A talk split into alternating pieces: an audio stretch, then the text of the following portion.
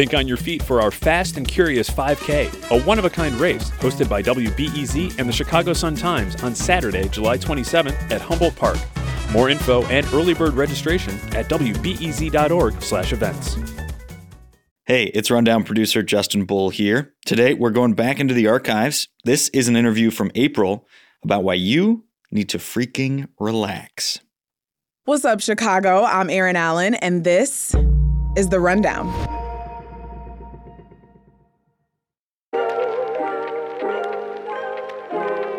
Welcome to your dream space. A download, a daydream. Stay here. Stay and rest. Stay in the dream space.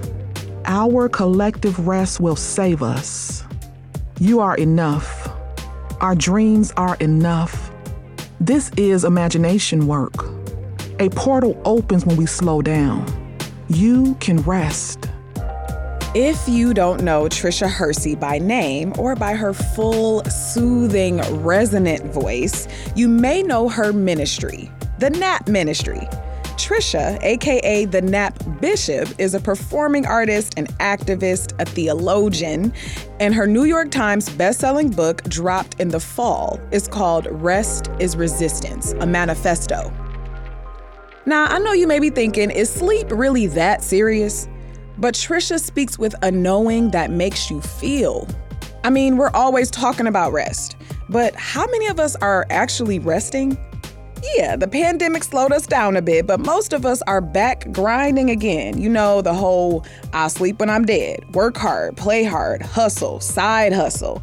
Many of us have embraced the hard reality of having to work and produce as much as we possibly can.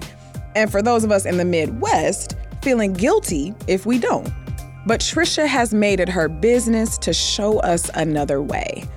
What if we can actually balance this thing out? Make moves we need to make, but make them with all the benefits of being well rested. What if we could rest just for rest's sake? What would this even look like? Tricia watched her grandmother rest her eyes growing up and she thinks we've lost sight of how to even practice rest. What I think about social media and, and what it has done to our culture. You know, we can talk about all the ways that it's connected us, but I think in a lot of ways it's been a harm to our culture because it makes people believe that something is a trend or if they see a new hashtag, it's new.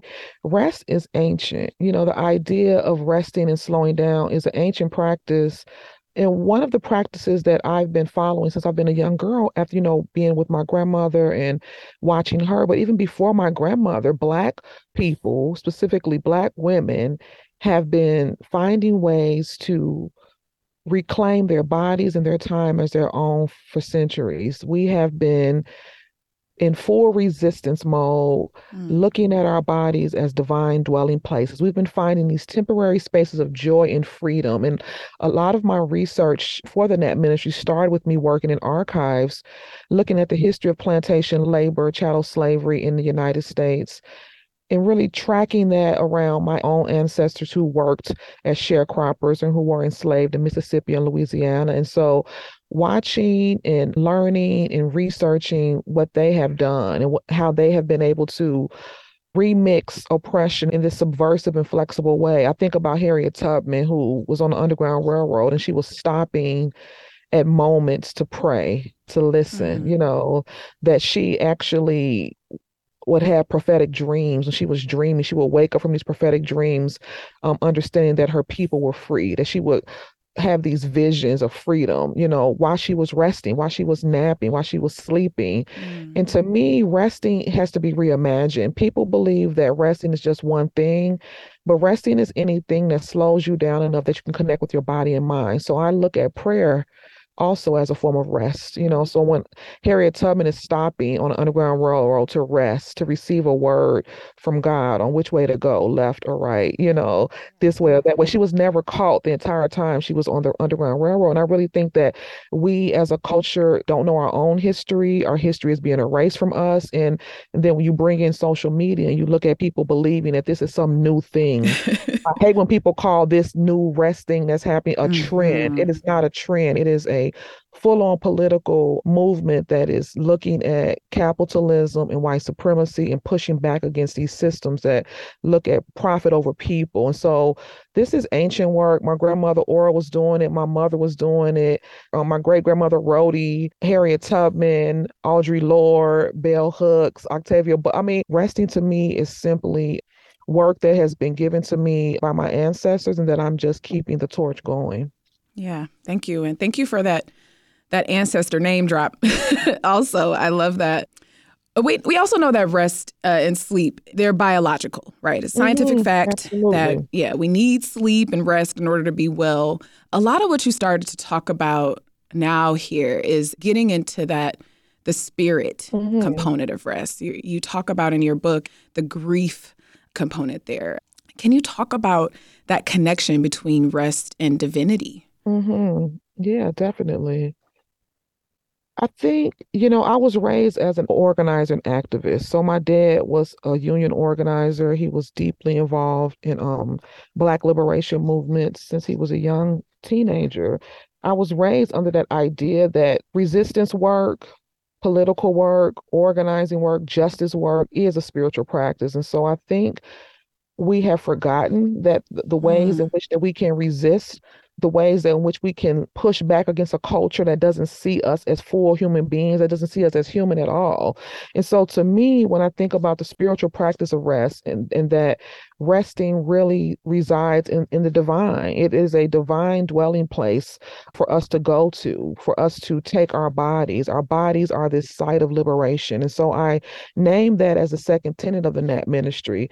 Our bodies are a site of liberation. And what I mean by that is that wherever our bodies are, we can find rest, we can find healing, we can find freedom because our bodies belong to us. And that is something that specifically Black people in this culture have had to push back against for so long when our bodies were owned in quotes during slavery. We didn't have autonomy over our own bodies, Jim Crow, and even to now, we look at all of the systems that are don't look at a black body as a, a human body, but as a machine. And so to be mm-hmm. human, to be alive, to be chosen to be on earth, the miracle of birth grants us divinity. It grants us leisure, pleasure. It grants us rest. We weren't born to simply work and labor and do. But we were born to be divine, to be of mm. service to our communities, to to love, to heal, to be expansive, to invent. And so what we have been taught is the opposite of that. The culture has taught us since birth to connect our worth to how much we can, get done. And so the culture has us spinning in a way and has us brainwashed specifically to not see ourselves as divine beings. And so what this work really is, if I can distill down the Nap ministry into like a very short sentence, it is healing work that is looking at us being more human. It's simply bringing us back to our human state, to be in tune with our bodies, to be in tune with our um, our community, to be connected with each other in the earth. Right now, we are disconnected. We are disembodied. We are exhausted. We are sleep deprived. And when you talked about the biology of that, you know, the CDC has been naming sleep deprivation as a public health issue for years, so many health conditions are tracked back to lack of sleep. But then we're also um, deeply in a spiritual death we are disconnected from who we are as human beings and we are disconnected from each other because, um, and see ourselves as only machines and and are exhausting and being so mm. violent with our bodies. And so to push your body to the point of exhaustion is violence. Grind culture is a form of violence. And I think the rest movement right now is really coming to a place where people are beginning to finally just pull back a veil to be like, wait a minute, you mean it's not normal to be exhausted and burnt out? You mean it's not normal to be like burnt out to the point of where I'm physically ill? No, it's not. And yeah. so I love this new awakening that's happening. I think that's what I would call it. So much of it is like we don't even know what we're missing yeah, um, half the time. It. You know, I mean, mm-hmm. I really loved hearing about some of the napping, collective napping experiences you've talked about. Can you mm-hmm. tell me what what have you noticed? What what has come up, yeah. um, you know, during and, and after those experiences? Yeah, it was such an experimentation and always remains to be an experimentation. That is the signature program. When you think about the NAP ministry and when I began my research and my thoughts around resting as justice work, that was the first thing I did is gather people together I guess it was really the second thing I did. The first thing I did was experiment with rest with my own body as I began to mm refuse to work. I began to refuse to push my body when I was in school, and I just began napping and resting and and um, researching about my ancestors, and began to see my body and my rest as a form of resistance reparations for my ancestors. And so, my personal experimentation as an artist and as a Black exhausted woman led to me mm-hmm. thinking how can we share this in a collective? So the first event that I decided to do when I thought about the idea of a NAP ministry, the NAP ministry will be a place that will be able to install collective rest events all over. And so I did my first one here in Atlanta. Mm. 40 people came. I thought only two people would come because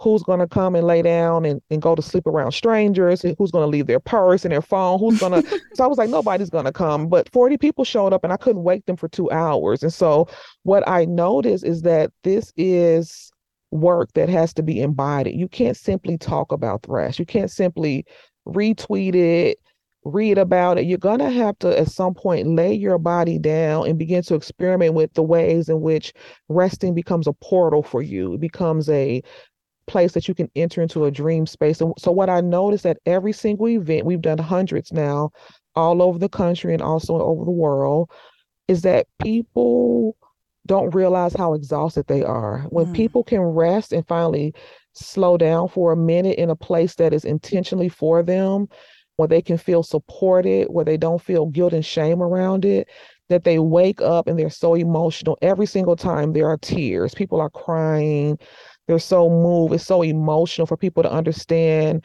um, what has happened to their body and so it becomes this deep space of um, holding space for grief holding space for this new discovery. Every single time someone cries every single time it's hard to wake people. Mm. you got to tell people it's time to leave they don't want to go. Like they people are just fully um fully embraced by the idea of what resting can be for their lives. And most of the people who come to our events haven't taken a nap in a long time. Mm-hmm. Most of them didn't think that they could ever sleep um, and rest at an event with other people. I had a woman come and she said, you know, I'm a survivor of trauma, so I don't think that I'm going to be able to get comfortable enough to mm. close my eyes and sleep around other people. But I wanted to come to meet you and to just experience it. I was like, that's fine. Just please just be here. She slept for 45 minutes. I had to wake her up. She was knocked out. She just felt wow. Such a spiritual connection and so so soothed by being around others. And so it's so important that it's done collectively. Yes. That it's collective. We will not heal alone. We will not make it alone in this culture individualism teaches us the opposite. That's what um, capitalism, white supremacy in this Western culture teaches us is that we can do everything alone, that we are an individual and don't need others. Mm-hmm. That is another lie. And so to collectively heal together in a space like that, it's just been such a, I've been so honored and blessed to be like the only person awake at that moment. I may be one of the people when I think about it, I was thinking about how many events we've done. I've probably seen thousands and thousands. It's probably got to be in the double digits of thousands of people mm. go in and out of a rest state. And I'm thinking to myself, has anyone in the world ever been able to experience that? Like, what a blessing it is for me to be the only person awake in a room, holding space for people's rest, watching people go in and come yes. out of this dream state. What a beautiful experience to to be able to um have. Yeah. Um you know, I, I want to ask you about that. In part four of your book, you you tell us with an exclamation point to imagine, yeah. all caps. Um, and you know, you talked about the person who was dealing with trauma and people, you know, who haven't rested in so long. And, you know, rest as resistance, it kind of makes the, the, idea of rest itself feel daunting. You know, we have to resist mm-hmm. so much in mm-hmm. order to do it. Um, mm-hmm. But but you say, you know, do it anyway, and and I wonder if doing it in community, leaning on community so that you can do it, um, yes. is that the answer to that question of how can I possibly do this? Yeah, I think that um, for me, the idea of re- resistance and refusal is really um actually a very submissive and passive zone for me. I think people hear the word resistance and and believe based on our culture that it means some type of fighting and pushing and to me I think it's the opposite to to submit to your body, to listen to your this divine dwelling mm. that you have, to say, no to the systems that you can't have me because I don't belong to you. I, I don't belong to capitalism nor white supremacy or patriarchy, that I am enough right now. It is a very deep space um, of political refusal, and it's a very in, inventive and imaginative and flexible way to um, really navigate the world. And so the work resides in a deep place of community care, communal mm-hmm. care, collective care. I wrote the book it's 55,000 words, and I didn't mention self care once, and I did that intentionally. This isn't about. Thank you for that. It's yes. a little annoying. Yes, it's so annoying. It's like we've had enough of the self. The way self care has been kind of created by this capitalist white supremacist wellness movement in quotes they really have taken it and um, made it to not what it really is to mm-hmm. think that it has to be something outside of yourself that you need that you need to consume um, a mass you need to consume you need to go on a retreat you need to go and get a um, massage and you have to have a, a, expensive mattress all you need is your mm. body mm. to be able to resist these systems because we are more powerful than they will ever want us to imagine. I think once we begin to see ourselves as powerful and begin to reclaim our power from the systems, that the, the entire system could crumble under the weight of that. And so mm. I tell people the collective is where it's at. All of these events are always done in person. We don't charge people. Um, I will never charge a person to um you shouldn't have to pay to do this. You come to our events. Um, and I want people to begin to see this as deep, deep political work. This is not a wellness trend. This is not something that we're trying to get rich off of. This is simply us reclaiming our bodies in, in time, even if it's for 10 minutes a day. All those moments collectively coming together, they actually do matter. Yeah. You had told me via email earlier that you created a map with some of your favorite places to dream um, here in Chicago, where uh, where I know you you grew up and and and grew so much. Um, I love it. Yes. Where where is the last place that you napped or mm-hmm. went to to dream? Yeah, I love to daydream. It's like the newest thing that I've been experimenting with for our um, events. So we do the collective daydreaming activations. We teaching people how to daydream, how to come together and kind of dream ourselves free, how to like work in collect in a collective matter to kind of imagine a world that we want to see, to give space to just hear and listen, like my grandmother would do. She would always just rest her eyes and say she was listening. I'm listening to God. I'm listening to the universe. And I'm wondering what was she hearing what what downloads was she receiving that was allowing her to be able to continue on and make it in a culture that wanted to see her yeah. crushed you know? And so i think this idea of daydream the last place i daydream was actually out on my back porch. You know i'm here in georgia now. I've been living here for the last um 13 years and there's trees everywhere. I think it's one of the states that has the most trees and it's like these beautiful trees pine and oak trees all over thousands and thousands. So I'll just sit and just watch the trees move. And so I think being out in nature, a lot of the things that I put on the Apple Maps are things yeah. that are like outdoors in Chicago, like Grant Park or Millennium Park's Rose Garden, or being walking um on Promontory Point, being out there on the water. Lake Michigan is such a beautiful, quiet place, especially in the morning yes. to go on Lake Michigan when there's like no one out there in such a big city like Chicago you can actually find a space on Lake Michigan where there's like no one. You know, it's just all you hear is just the water. And so I miss that so much being by that beautiful body of water, my mm-hmm. favorite bodies of water that I feel like really spiritually baptized me. You know, they really became such a, a deep place in my home. Um, I think Lake Michigan is one of the ultimate places to go and daydream and to just yeah. be um, wow, thank you for for going through that map with us. Um, I started to visualize some of those places. Um, I wonder if you can tell me what are some of the things that you are dreaming about right now.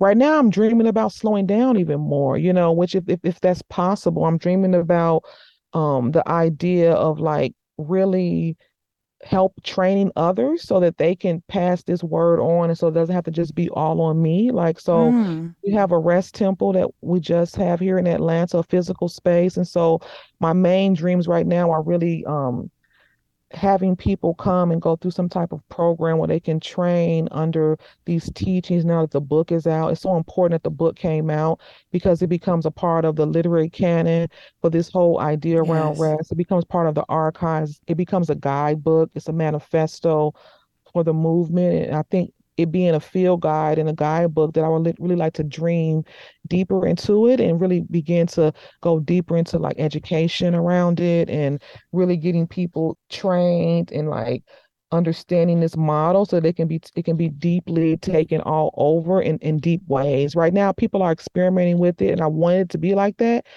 People have been asking me to train since I started the mm-hmm. organization in 2000. I said, no, it's not time. Like, I don't want it to become so strict that it feels like something you have to like get a certification. And i'm like this is your work this is y'all work you know like this is your body. Like you can experiment and expand on this work forever and just see it as a place where you can do deep experimentation with your bodies and what resting can be for you. And so i think we're at the point now where i'm dreaming more into like working collectively with people to get them really deepening into the idea so they can go deeper into the um, communities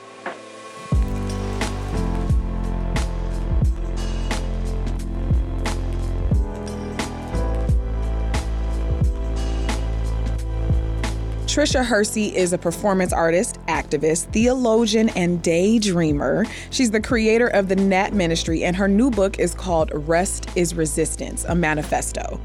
This was just the first part of my conversation with Tricia. In our next episode, we're going to dive deeper into how capitalism and white supremacy affect our rest.